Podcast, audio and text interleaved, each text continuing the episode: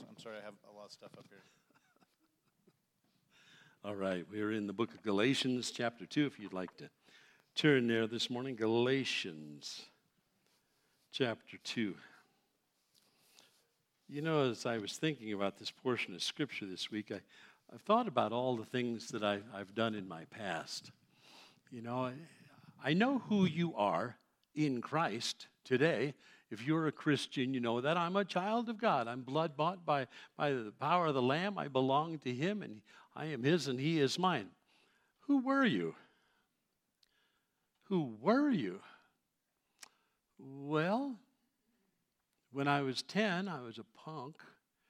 When I was 17 and 16, I was a rhythm guitar player in a rock and roll band that toured Europe. And after that, I was an aerospace engineer for a while. Then I was an industrial millwright for Firestone Tire and Rubber plant. Busted tires in my uncle's gas station and pumped gas from 4 to midnight in New York City and lived to tell about it. I was a welder. I was a motorcycle mechanic. I raced motorcycles professionally for a short time. Been a Colorado Springs Fire Department, paramedic, and firefighter. I've been a whole lot of things. It's what I did. It's not who I am. It's what I did. There's a lot of you that do things because you need to survive, pay your bills, put food on the table.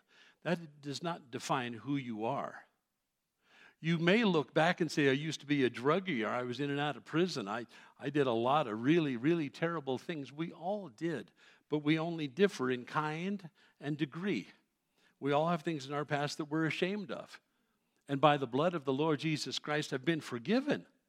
That may not be, looking back, you go, yeah, at times terrible things. And at other times, God brought me to my knees and told me He loved me and He saved me from my sins. And I stand before you this morning as a child of God. I'm telling you, He's in the business of turning lives around. That's what He does. So what I do for a living is one thing, but it does not define who I am. I must always remember that apart from what I do to put beans and weenies on the table, I am a child of God. Don't be tied to a past, especially a dysfunctional past. That's not you. That's who you were, but not who you are by the blood of the Lord Jesus Christ.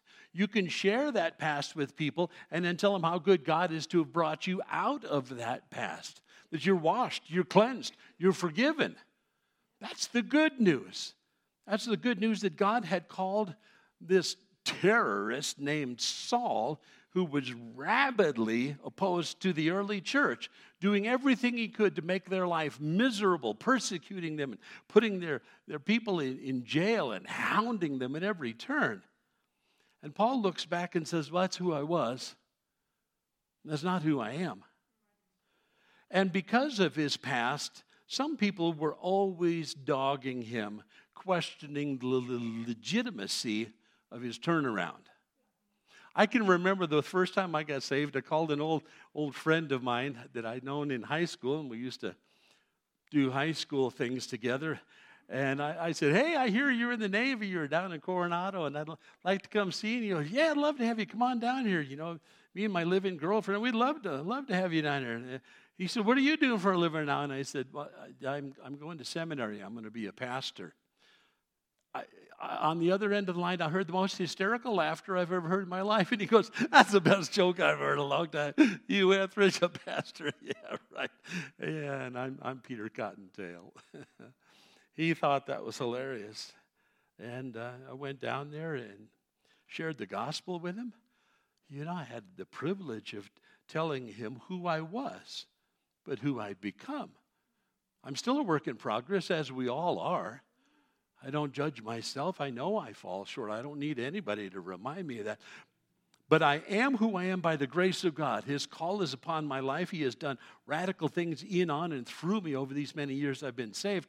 But I sometimes am able to look back, not for the sake of glorifying my past, but for glorifying God, that is not my present. I've been forgiven. I've been washed. I've been cleansed. It's like yesterday I was over at my daughter's house and up to my eyeballs in stucco mix. I don't know if you've ever worked with stucco, but you better get it off of you pretty quick or it sets up forever and it's yours for life. You know, that's kind of like sinners that come to the throne of grace. He picks you up out of the mud and the muck and the mire and the things that stick to you. And over the course of the rest of your life, he washes you clean. You can get everything but oil-based latex off your hands with just warm water and soap. And that's kind of what Jesus did for us. All the dirt just came off, all the dysfunctional past. So I don't talk about my past a lot. I've already shared things with you this morning. You're going, no way. I'll bet Pastor Jim never did drugs. I'll bet you were perfect too. Pastor Jim did all sorts of things in the 60s that hippie kids did because we didn't know any better. So people told us about drugs back then, but very few people were telling us about Jesus. And that's what I needed most, and I didn't even know it until somebody told me about Jesus. Paul has that same testimony to share. And after his conversion, people mocked and made fun of, oh, he couldn't be saved. We remember who the old guy was. And yet God had done a new work in his life. And then when he would tell them he was now an apostle, an apostle? Are you kidding? You wouldn't even make a good tax collector. So Paul in verse 1 of chapter 2 begins answering his critics as well as sharing his testimony. How he had come to faith. That continues out of chapter 1, the previous context. But Paul says here, 14 years later, that is after his conversion. Paul's in his mid-40s, early 50s by now. 14 years after my conversion, I went up again to Jerusalem, this time with Barnabas. I took Titus along also. I went in response to a revelation that is from God. Revelation. And set before them the gospel that I preach among the Gentiles. I did this privately to those who seemed to be leaders for fear that I was running or had run my race in vain. And what I doing correct? Is it correct or not? Am I theologically in line with the scriptures as you understand them? And yet not even Titus, who was with me, was compelled to be circumcised, even though he was a Greek. Paul is not a spring chicken anymore, and he had done things in his past that he was ashamed of, but that did not discredit who he was in Christ Jesus, nor detract from God's calling upon his life. There are any number of Christians that feel like, I am so dirty and my past so discolored, God couldn't possibly use me. God couldn't use me in Sunday school or nursery or a pastor or a teacher or a helper. God couldn't use me to share the gospel. You don't know what my past is. It's your past. If you're a believer in Christ Jesus, that may have been who you were, but not who you are now. You're a child of God. You walk on the tops of the clouds, and Satan is beneath your feet. That's who you really are. But there will always be that voice of condemnation, either from men or demons, that tells you, who do you think you are? It's a lie from the pit of hell. Understand that. You are no limitation to what God can do through you. Your past, you may have the intellect of a shoelace and God can still use you. You may be 100 years old and God is just getting started in your life. It's unimaginable what God can do through one person whose life is totally surrendered to him. And there's nothing that keeps you from being that person. You are a person of infinite value. In his eyes. He esteems you so much, he allowed his son to bleed and die to secure your salvation. That's how much God thinks of you. Don't let others bring you down. Don't let them question whether God can use you or not. Man does not validate. At best, man can confirm what God has already ordained. I look to him to speak his word into my life. Paul is writing the Galatian churches, the half dozen or so churches in South Central Turkey, because he had established them on his first missionary trip. We read about his conversion in Acts chapter 15, his first visit to Jerusalem after his conversion. It says that he had stayed with Peter for the first 15 days, and I'll bet he learned an awful lot. I remember the first time I sat in Pastor Chuck Smith's office. He's the guy that God used to birth this movement called Calvary Chapels. And I sat across from his desk, and I felt so intimidated. And yet he was a godly and a gentle man, imperfect, but man that God had greatly used. But the wisdom just kind of oozed from him. You ever been in the presence of those kind of people where you just go, dude, and you're just intimidated. You got nothing. You got nothing. And you know it. And you know that they know it. It can be intimidating. Sitting in front of Peter. And yet I don't think that Peter came across as uppity or spiritually superior or snobbish. Peter had his fair share of failures too, didn't he? A fisherman that had enjoyed a mixed bag of success in his old days, but he can't say, I was the greatest fisherman ever born to man. When Christ called him, Jesus said, come and I'll make you fishers of men, not fish. I think that his failures kept him humble the rest of his life. And in tow, Paul brings with him Barnabas, which means son of encouragement. Why? Because everybody needs encouragement once in a while. Amen? Everybody needs a Barnabas in their life. I hope to be that Barnabas every once in a while on Sundays or Wednesdays when I get a chance to talk to you. I want to be that Barnabas. I want to speak into your life. I want to tell you, God loves you. I think you're a wonderful person. God, His Holy Spirit is all over you. He's got great things for you now and in the future. And what lies ahead in glory, you can't even imagine. I want to be that son of encouragement. He was obviously one of the leaders in the church there at Antioch, and he had accompanied Paul on his first missionary journey. His given name, you'll remember, was Joseph, but they called him Barney instead. Barnabas, you're such an encourager. So the name stuck. He was a Levite, a priest from the island of Cyprus. And Paul says there in verse 2, I received this calling of God upon my life by direct revelation. There are many ways that God can communicate His will to you. He can give you dreams and visions. You need to be open to that. He can speak into your heart something that somebody else says, a brother or sister in the faith, or a pastor, teacher, leader. And God can use anybody to speak into your life. But we have to be able to discern when God is speaking to us. He can speak through His Word, obviously. So I'm in His Word as often as I can get there. His Holy Spirit will sometimes reveal things to us. Sometimes you may have a dream. Other times you may just kind of be zoning out, and you've got this mental image of a picture in your mind, and you go, and God is speaking to you in that experience, in that moment, in ways that are unique to you. Wouldn't mean a hill of beans to anybody else. God has very unique ways to get our attention, doesn't He? I'll never forget the time my wife woke up in the middle of the night to the smell of brownies, thinking that she'd left something in the oven, and it was God calling her downstairs to spend some time with Him. Now, if He was calling me with food, it wouldn't be brownies, maybe hot dogs. Hot dogs would be fine. I'd wake up to that smell in a heartbeat, a cup of fresh coffee. Oh, yeah. That's how God spoke to my wife. He met me on an airplane one time coming back from a pastor's conference on one of those red-eye flights, and I'm just kind of looking out at the dark evening for lights below at 35,000 feet. And the low cabin lights were on. It was real kind of dim in there. And all of a sudden, God showed up in the cabin with me.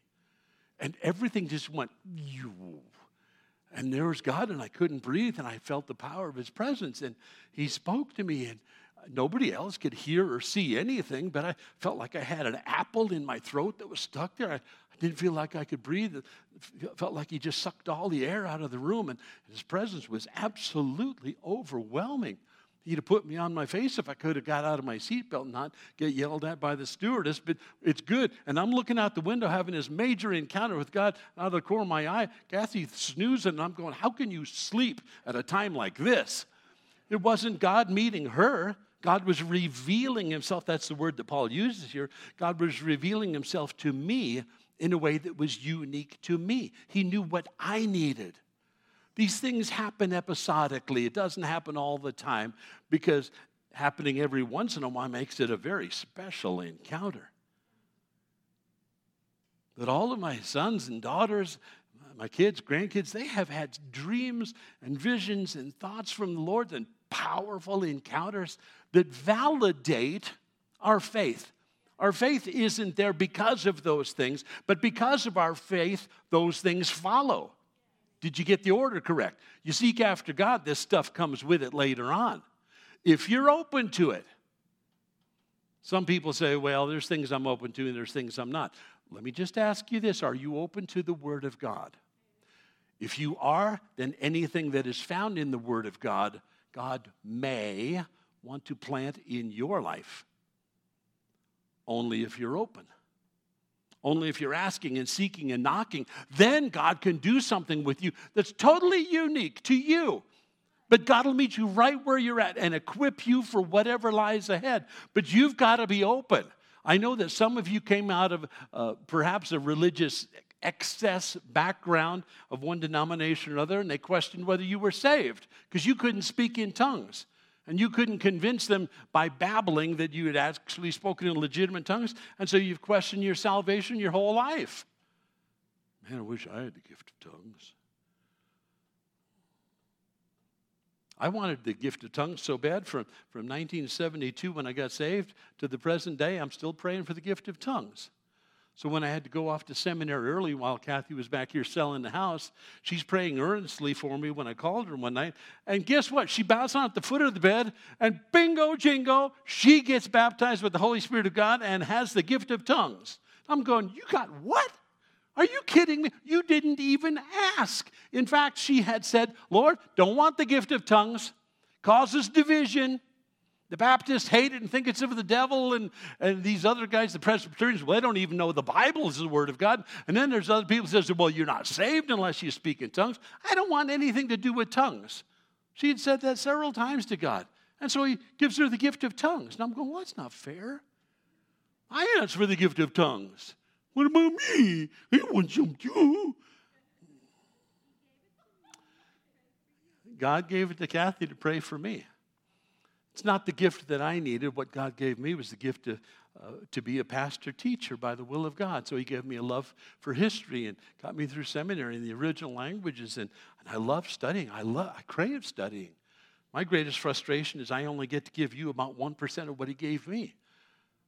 And I can't seem to just vocalize all that God has put in my heart to share with you guys, because it's life-changing stuff.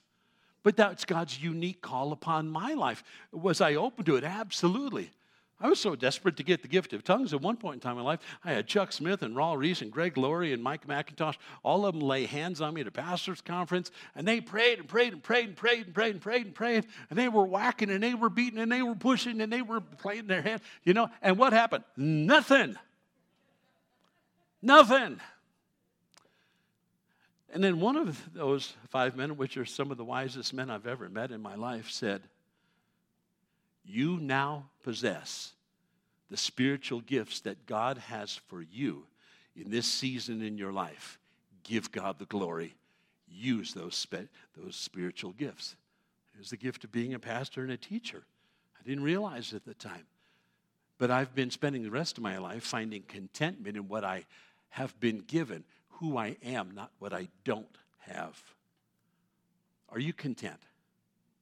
Are you hungry for God? Are you asking, seeking, and knocking, but then walking away content with who you are, where you are, the fact that he loves you, and he's filled you with his Holy Spirit, thus he has gifted you with spiritual gifts, spiritual fruit of his Holy Spirit. And you know them: love, joy, peace, patience, kindness, goodness, faithfulness, gentleness, self-control. You've got all the ammunition you need to do the will and work of God in this life now. Believe it. Believe it. Oh, I wish I was seminary trained. No, you don't. You ever been there? Pastor Chuck used to call it cemetery for a reason. People go there to die spiritually. You know, the seminary can crank out some really good Pharisees, but if you're not called to go there, that's the place you should run from the hardest. Be the person that God has called you to be. Let God be God and give him glory and honor and praise when he reveals himself to you. You just want to highlight that word there in verse 2, revelation. It's the word apocalypsis. The same book of the Bible, Revelation, is called the apocalypsis of Christ Jesus to John on the island of Patmos. But be open to God speaking to you through his word, through prayer, the leading of his Holy Spirit, your spouse speaking to you, a friend. You know, somebody may come up to you in church someday and go, you know, brother, God has just really laid on my heart something I'd like to share with you. I really see this in your life, or consider that, or a variety of other things. But you have to be open. If you're not open, you know what's going to happen? Nothing. If you're not hungry for God, for his presence, for the knowledge of his will, nothing will happen. If you're not asking and seeking and knocking like Jesus commanded in Matthew chapter 7, nothing will happen. So if you're not walking in the supernatural today, why? The flesh, the natural, gets in the way. Satan ties you up in knots of busyness. Oh, an excuse. And we know our busyness is an excuse. We already know that in our heads, in our hearts. We know it. But it's an excuse where you consistently hide behind when we know that we've always got time for God. He always has time for us. Don't let Satan trap you in that spiral downward of tyranny to the urgent, if you will. Paul spoke privately to these apostles because he's looking for them to speak into him life, words of encouragement, words of affirmation. That's why Paul would write the Ephesian church later and say, don't say anything unless it builds up, encourages, and edifies. That's the test. Don't let anything else come out of your mouth. Criticism is natural to the flesh. It is not natural to the spirit. Don't walk in the flesh. This is pretty juvenile right now. I know you know this, but sometimes you struggle with doing this. In fact, I dare say I don't teach you anything that you don't already know. But sometimes it's good to be brought to your attention by a pastor who you allow to speak into your life, because while you may know it, it's not intellectual assent that gets you anywhere in the kingdom of God. It's surrender to his will, led of his spirit, guided by his word, openness to spiritual things, and turning your back on the unspiritual things of this world. It'll swallow you up. Paul, in other words, just needed a little confirmation. I did too. I remember when God called me to be a pastor, I looked over my past and I said, my chances of becoming the Easter Bunny are better. I needed some confirmation, so I talked to my pastor in town and I told him my whole life story and what God had done by way of call on my life. And he says, well, God's obviously called you to be a pastor teacher. And I went to my home fellowship leader. I was teaching over there, but the host of the place, godly man, and he spoke into my life, and he says, God's obviously called you to be a pastor teacher. So I thought, okay, I'm going to make the trip to Jerusalem and talk to Peter. For me, that was a trip to Costa Mesa, California, to talk to Chuck Smith. He was booked out 6 months, so I said, okay. So I drove my little beater car down there 6 months later, and I showed up in his office, and I said, okay, here is my whole life story. Do you think that God could use me? Is there any possibility? He goes, absolutely. And I said, well, here's what happened to me by way of calling. Do you think that God could, despite all of my sins of my past, do you think that he could call me to be a pastor teacher? And he said, absolutely. The call of God to be a pastor teacher is on your heart and mind. I said, what do I do now? And he said, for you, seminary. I said, what? I've heard you mock it from the pulpit and call it cemetery, but you want me to go?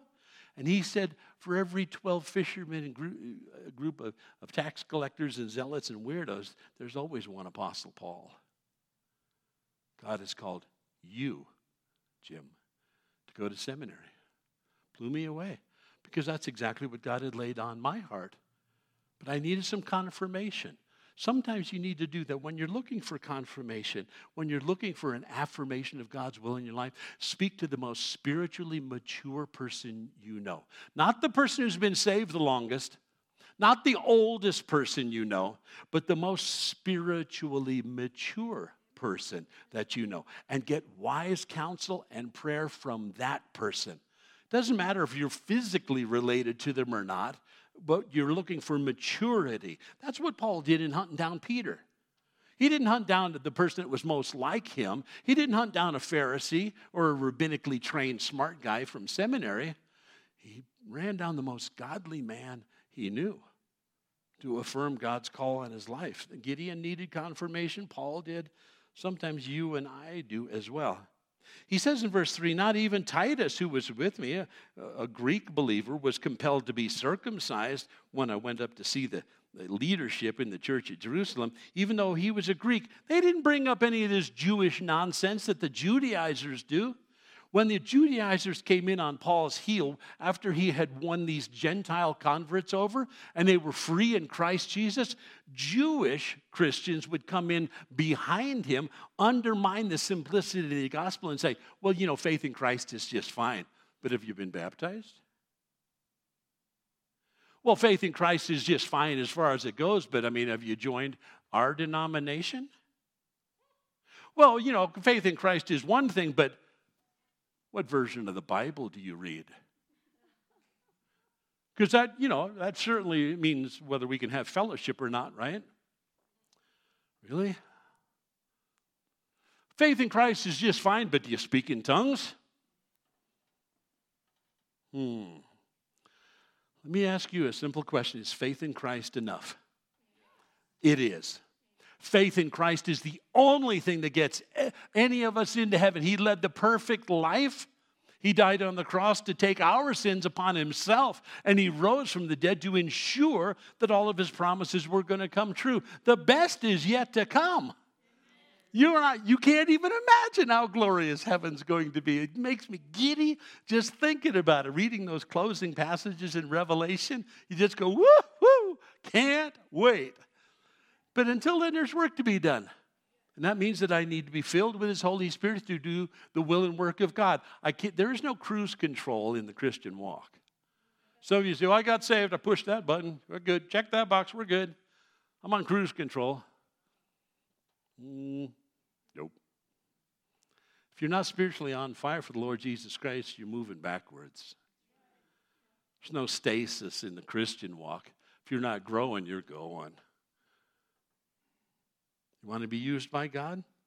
You want love and joy and peace and patience to be some of the defining elements of your life? You get as close to Jesus Christ as you can and let him reveal himself to you so that he might empower you. Because the days are short. Days are short.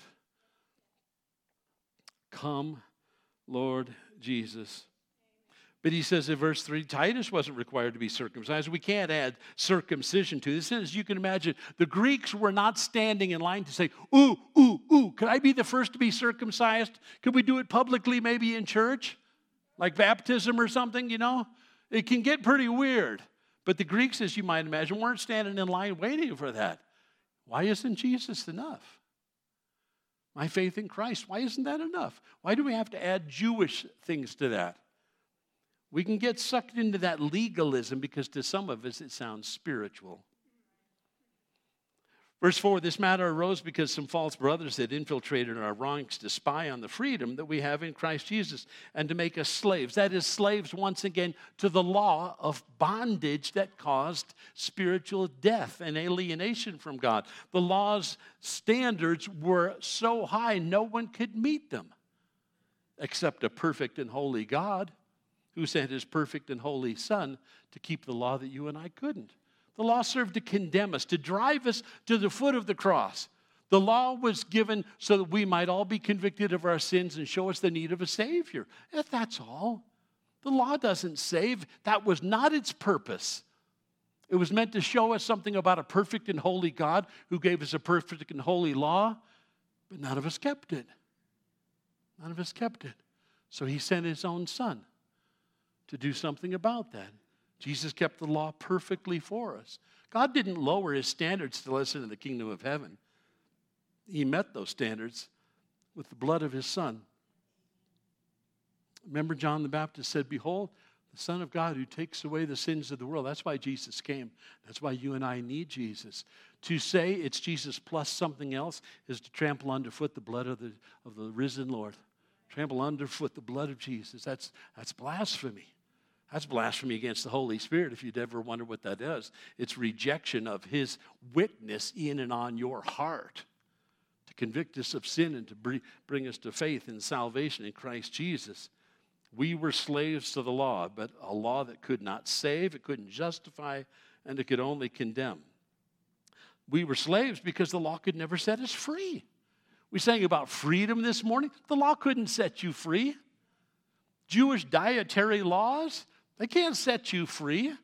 Jewish legalism and festivals and rituals, they cannot save. So he says in verse 6, says, "For those who seem to be important, whatever they were makes no difference to me." He's not a man pleaser. He's not impressed with names and titles. He said, "God does not judge by external appearance. Those men added nothing to my message." Peter said, "Hey, it sounds great. It's Jesus, Jesus alone."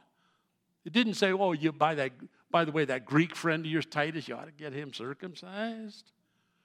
On the contrary, verse 7, "They saw that I had been entrusted with the task of preaching the gospel to the Gentiles, just as Peter had been to the Jews." Isn't that interesting? God took the most learned guy in the New Testament, this guy named Paul. His name had been changed from Saul. He leads the most rabbinically trained guy to the Gentiles, and the most unlearned Jewish guy, Peter, a fisherman, he sends him to the Jewish intelligentsia to convince them of the simplicity of the gospel. And you go, boy, that's about as crossed as it gets. Yeah, that's God. He doesn't operate according to man's laws, thoughts, or what man thinks about it. Send the most educated guy to the most educated people. Well, God had a different plan. For God, verse 8, who was at work in the ministry of Peter as an apostle to the Jews, was also at work in my ministry as an apostle to the Gentiles. James, Peter, and John. There's a reason that Jesus kept those three closest to him at all times. These were the real pillars of the early church. They had a massive weight upon their shoulders as apostles that followed in the footsteps of Christ. And all they asked that I do, verse 10, is to continue to remember the poor, the very thing I was eager to do. Peter, James, and John, the early pillars of the church, they, without knowing it really, without even asking for it, God through them provides all of the affirmation of his calling that Paul needed. He just needed a little confirmation. You need that from time to time. He sought out the most godly to give him that, and that is exactly what God did. And they legitimized, if you will, Paul's special apostleship. People accused him, well, you weren't one of the original 12. Well, he would have been if they had waited long enough. Instead, when Judas Iscariot committed suicide, Peter, the guy to whom nothing can happen fast enough, decided, hey, we got to do something about this opening in our ranks. We got to do something right now, Pastor Jim. No, we don't. We need to pray. We need to wait on the Lord. If they'd have waited 5 years, then Paul would have come along and he would have neatly fit into that niche because they elected instead a man named Matthias. After electing him, then they prayed. It says, well, that's a little bit like shutting the barn door after the horse is gone. Then they prayed and asked God to bless their bad decision. You ever done that? You want something so bad, you just go ahead and do it. And then you pray and ask God to bless your mess. Sometimes he does, and sometimes he just points out the fact that maybe you made a bad choice. Verse 10, just remember the poor. God had called Paul, and so all of the things that mark an apostle, the signs, wonders, and miracles, were done amongst them with great perseverance, Paul would share with the Corinthian believers. Again, in Acts chapter 14, it says, Paul and Barnabas spent considerable time there boldly speaking for the Lord, who confirmed the message of his grace by enabling them to do miraculous signs and wonders. Might God ever want you to do that? What would your response be this morning if, just say, for the sake of argument, we had somebody sitting right there in that vacant chair in the front row with a shriveled hand, deformed and shriveled and useless to him, and God put upon your heart, I want you to go up there, call the entire church's attention to it, and I want you to heal the man with the shriveled hand. Did you just feel that nudge of panic in your heart? I can't do that. God can. Are you willing? You'll be tested on this at some point in time in your life where something, radically weird is going to happen, and you're going to feel so unworthy. Why? Because you are unworthy. But it doesn't mean that God can't use you. The Holy Spirit is inside of you, the same Holy Spirit that was in Jesus Christ.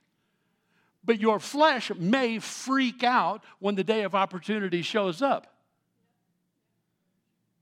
I've been tested in that area before. Got a call from the hospital one time, me and Kathy didn't. This gal calls and says, I'm waiting in the emergency room at Memorial Hospital Central there, and I'm blind. I apparently have had a stroke, and I can't see. I'm totally blind. Would you come down here and pray for me? So Kathy's always got the anointing oil with her, so we went down there. And God just, I didn't know what God wanted to do, but he laid it on my heart. And the words that I shared with her, and it went something like this. I said, God has no problem at all, and it's an easy thing for him to heal your physical blindness. But a greater blindness is your spiritual blindness. It's keeping you out of the kingdom of heaven. There is no point in you being healed physically if you're not willing to be healed spiritually. I will not pray for you nor lay hands on you or anoint you with oil unless you're willing to give your heart and life to Jesus Christ for the rest of your life. Are you willing to do that? With tears streaming down her face, she said, I will give my heart and life to Jesus Christ right here and right now. And she prayed, and she received Jesus Christ right then and there. It was an amazing thing. And I said, okay, now the Lord wants me to anoint you with oil, according to the book of James, and we're going to see if God will heal your eyes now. And so we pulled out the anointing oil, and we prayed the prayer of faith, and the prayer of the righteous, like James talks about. And I opened my eyes, and I said, can you see anything? And she said, nothing. I can see nothing at all. I'm still blind. I said, well, we have done what Jesus asked us to do. And we did it right there publicly in the emergency room with another 100 people standing around watching what we're doing. And I said, let's give God the glory, honor, and praise and see what he's going to do. And we got in our car and started heading home. And halfway home, we got a phone call on Kathy's cell phone. And this gal was ecstatic. She says, I can see. I haven't seen the doctor yet, but I can see with my eyes. And I said, praise God in heaven. Now, I don't know who the test was for, her or me. But I know this. If I hadn't been willing, nothing would have happened. Was that a scary moment? Nobody wants egg on their face. Nobody wants to be publicly humiliated or embarrassed. You've got to trust God in that moment. You've got to be obedient in that moment, because I can tell you this, that window is about that wide, and if you don't act in obedience in that moment, it's going to come and go and leave you in the dust. And God will raise up somebody else to do the work that he called you to do. Amen.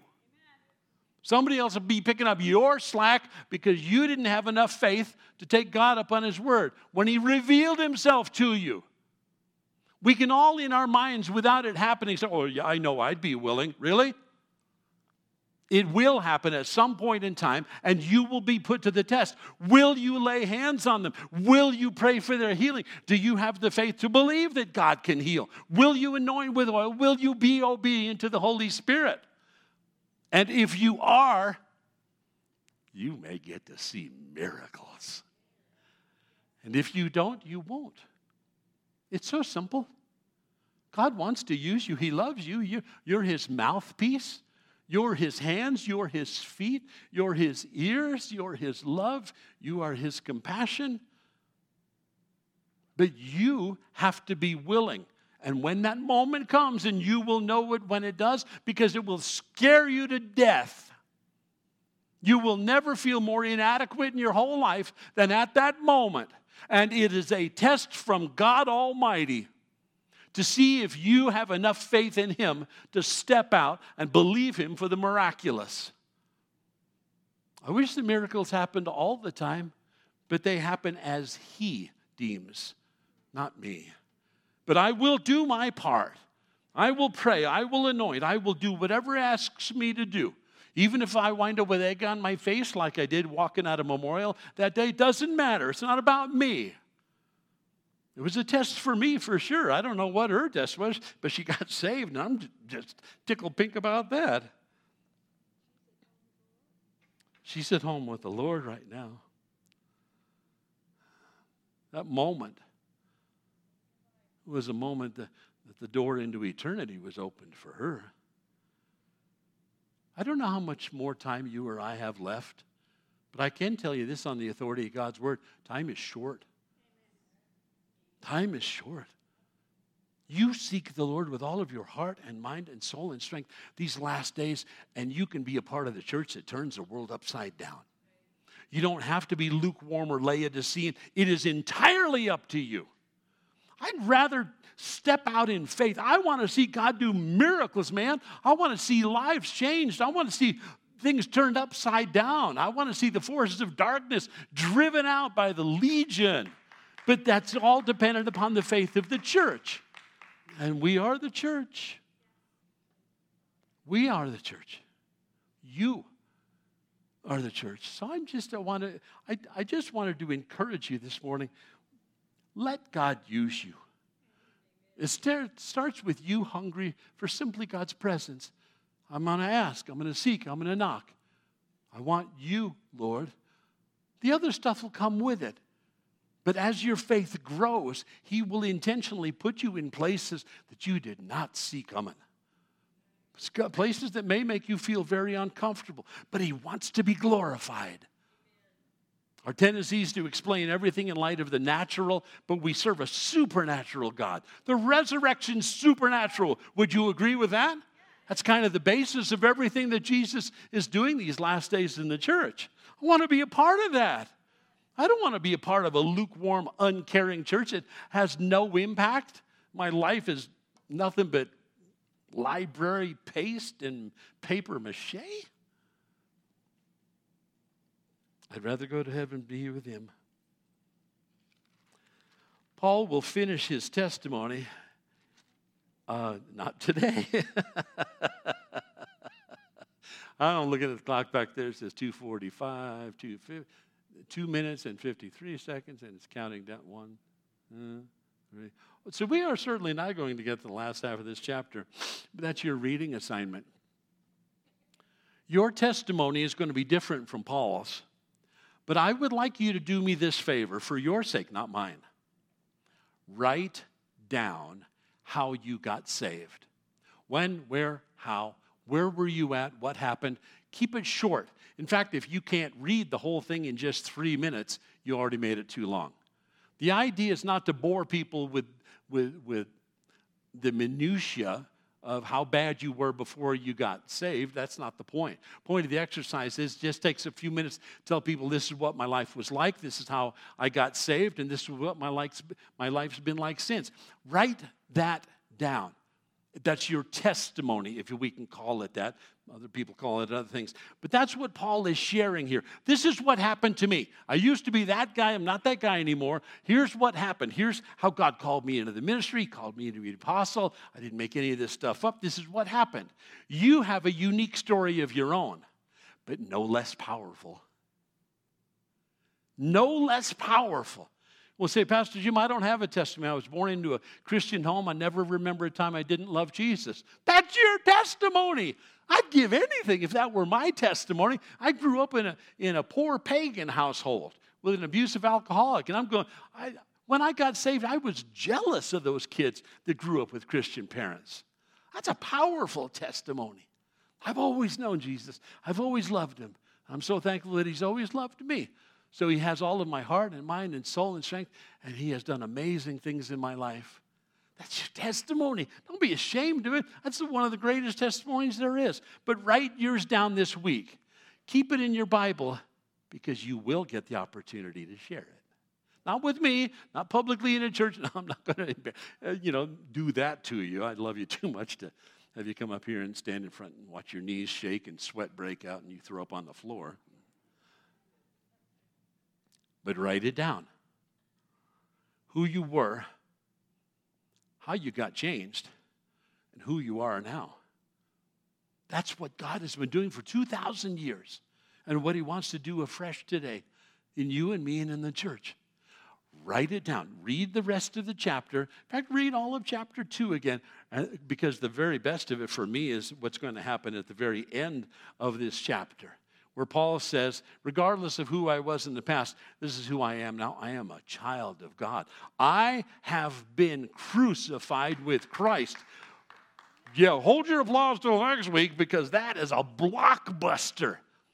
It's not cheating if you read ahead, so feel free. Read ahead. But write down your testimony and make sure it doesn't take more than 3 minutes to share it. The idea is not to bore people into the kingdom of heaven. The idea is not to glorify your past, but to, in a brief fashion, tell them how God changed your life like he changed Paul's.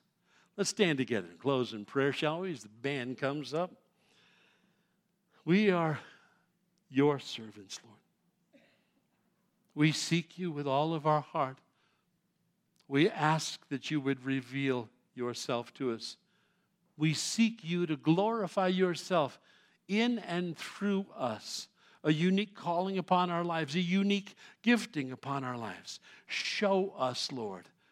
Put us in places where we can use the spiritual resources you've planted in each one of us. So we ask, we seek, we knock, Lord. I don't ever want to have church without, in my mind's eye, opening up all the doors, peeling back the roof and say, Lord Jesus, come into this place. Fill us afresh with your Holy Spirit. Speak to us in a variety of ways, Lord. We are right here and now open to dreams and visions and words spoken into our lives by mature and godly people. We are open to the work of you, Holy Spirit of our Father. We are open, Heavenly Father, to your word and your promises. We are your children, and we'd ask, Heavenly Father, please speak, for your servants listen. In Jesus' name, amen.